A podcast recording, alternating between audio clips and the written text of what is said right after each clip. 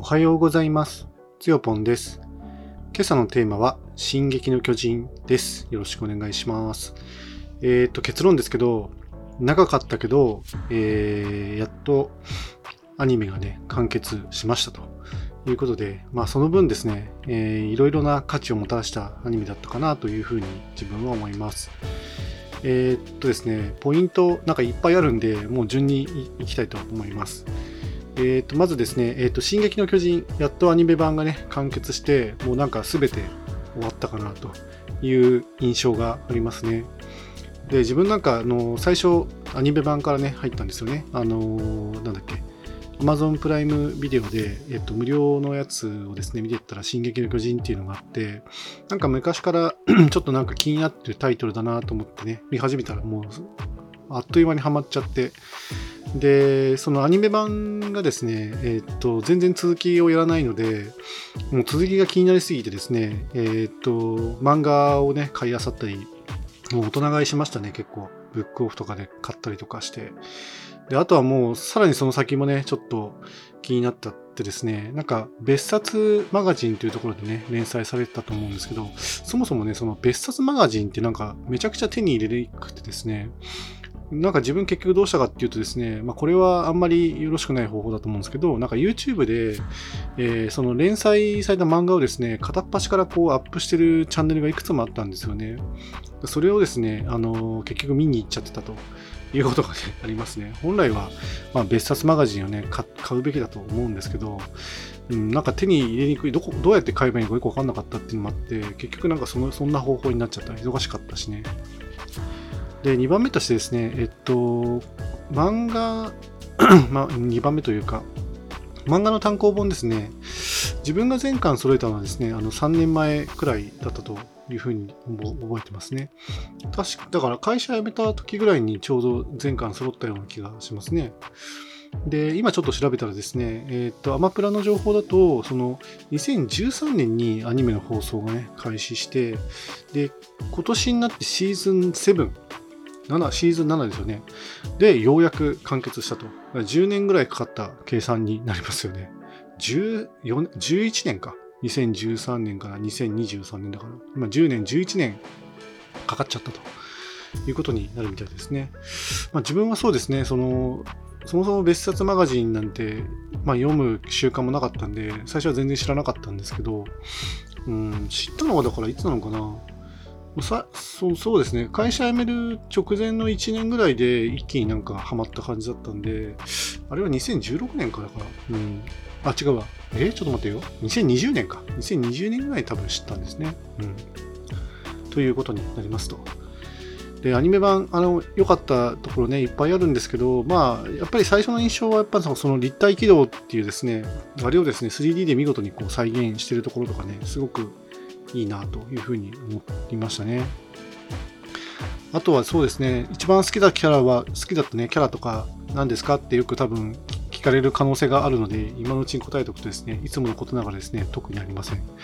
あの、私はなんか、その作品全体が好き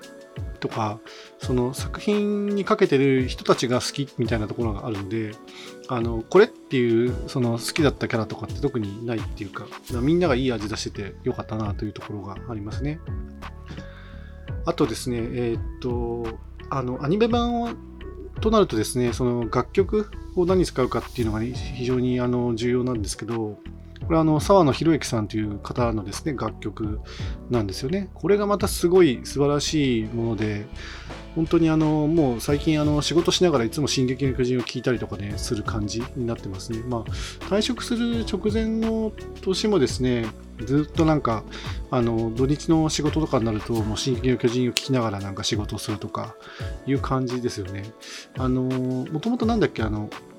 えーっと、イリューってですね、えっと、これもあの漫画から、えっと、テレビドラマ化したやつがありますよね。アニメじゃなくてあれは実写の方ですけど、あのあれもシーズン4でしたっけ？あの、まで行ったと思うんですね。イリュー4まで確かね、放送されたと思うんですけど、あそこでのね、楽曲でその沢野博之さんという人のね、あの、パワーというか、凄さにね、ハマって、で、そのね、それよりもさらにこうパワーアップした感じで、えっと、進撃の巨人でね、あの、沢野博之さんの楽曲がね、こう、炸裂してる感じなので、もうとっても素晴らしいね、アニメになったんじゃないかなというふうに思いますよね。で、楽曲続きで言うとですね、まあ、いろんなオープニングエンディング曲がね、ありました。もうシーズン7だから、たくさんのですね、あのー、オープニング曲、エンディング曲がね、存在していますね。なんかパッと調べたところですね、あのシーズン6まで行っても、あのー、何個あるんだろう、これ。すごい数ですね。えっ、ー、と、グレインの弓はそれから自由の翼、心臓を捧げよ、 Red Swan、えー、憧憬と屍の道、僕の戦争、 The Rumbling、えー、美しき残酷な世界、 Great Escape、夕暮れの鳥、えー、暁の鎮魂歌、それから Name of Love、それから衝撃、悪魔の子、 Under the Tree、なんかもうたくさんありますね。もう数えきれないっていうか、まあ、エンディング曲は今こうやって見てもなんか8つで、オープニングが7つなので、15個のね、えっ、ー、と、主題歌っていうか、オープニング、エンディング曲がね、あったみたいですね。まあ他にももうちょっとなんかシーズン7まであるんで、もうちょっとありそうな気がしますけど。で、えっ、ー、と、自分がね、好きだったやつはね、まあ4つぐらいあげるとするとですね、まあその、リンクドホライズンっていう、えー、バンドのやつが、やっぱそのグレーの弓矢っていうのとですね、自由な翼。これがあの、エピソード1じゃないわ、シリーズ、ん？じゃあ、なんだっけ？えー、シーズン1とシーズン2のね、主題歌ですよね。うん。あ、違うか、シーズン1なのかな？どっちも。途中であの、えっと、エレンが、えー、なんだっけ、調査兵団に入ったところから、あの自由の翼にね、切り替わってるので、まあ、多分シーズン1なのかもしれないですね。ちょっとよくわかんないですけど。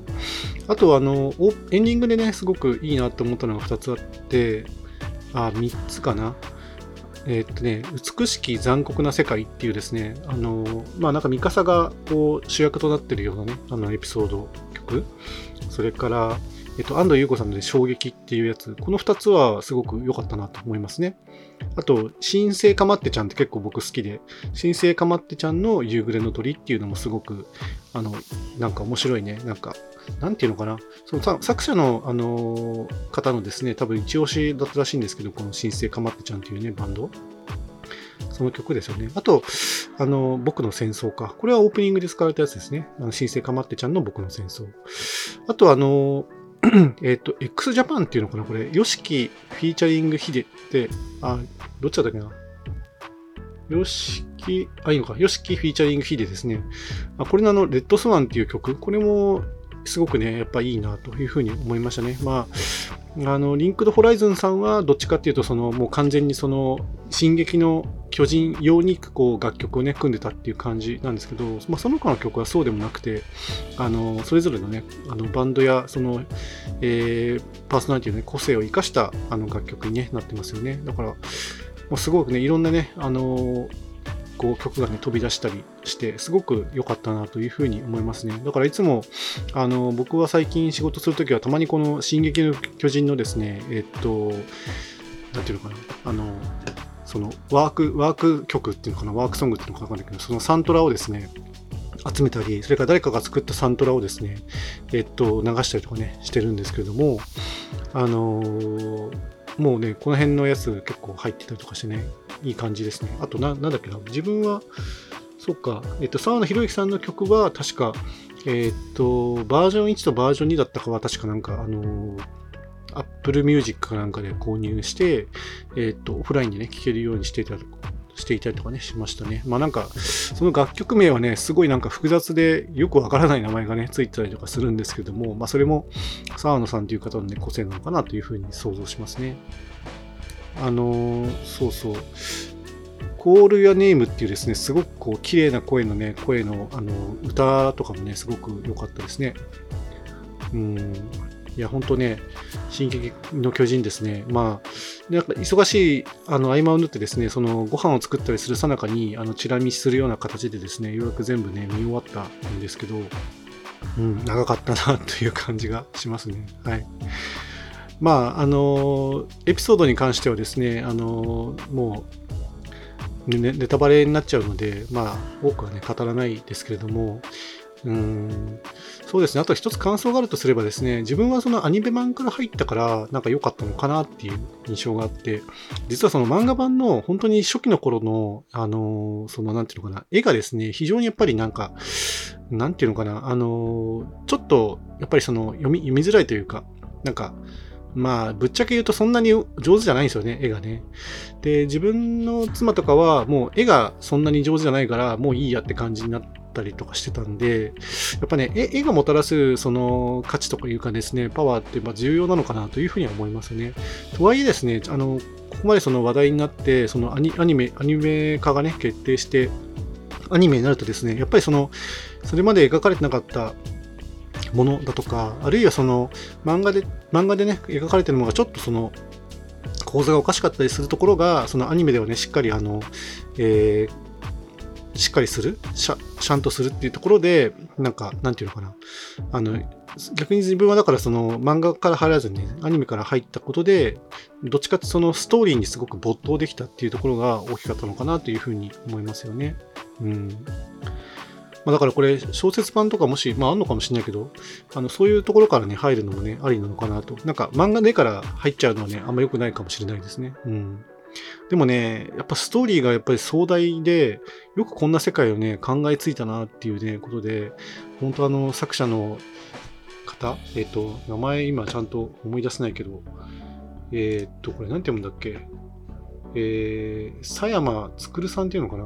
そう、な、と、トゲ、トゲ山って、トゲじゃないですね。まあ、トゲみたいな字に山って書いて、ね、佐山さんって読むのかなって思いますけど、あ、でもちょっと一回調べてみようかな、これ。ちょっと待ってね。新、進撃の巨人、作者か、読み方、ちゃんと あるんですね。伊佐山はじめさんですね。あ、すいません。失礼しました。伊佐山はじめさんっていう方ですね。あ、たそうそうそうそう。今パッと見たけど、あの、大分県のですね、あの、日田の、日田市のね、ご出身だそうで、確かにあの、えっと、日田市のですね、あの、ダムのところにですね、あの、その、伊佐山さんをなんか祀ってるのかよくわかんないですけど、あの、進撃の巨人の3キャラクターですね、あの、主要、あの、3キャラクター、主人公のね、3人のキャラクター、エレンとミカサとアルミンですか。あれの子供の時代のですね、なんか銅像みたいなのが確かその、えっと、ダムのところに、あの、こう立ってて、あの、写真一応ね、私撮ってきました。うん。なんか九州っていうとなんかその、阿蘇にもですね、そのワンピースのなんか銅像みたいなのがね、あるように、なんか九州出身の漫画家ってなんか偉大になることが多いんですかね。ちょっとよくわかんないですけど。うん。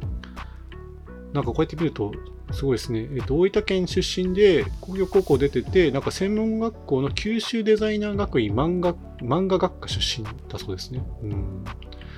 なるほど、なるほど。まあ、すごい作品をね、生み出してくれたなというね、思いがありますね。はい。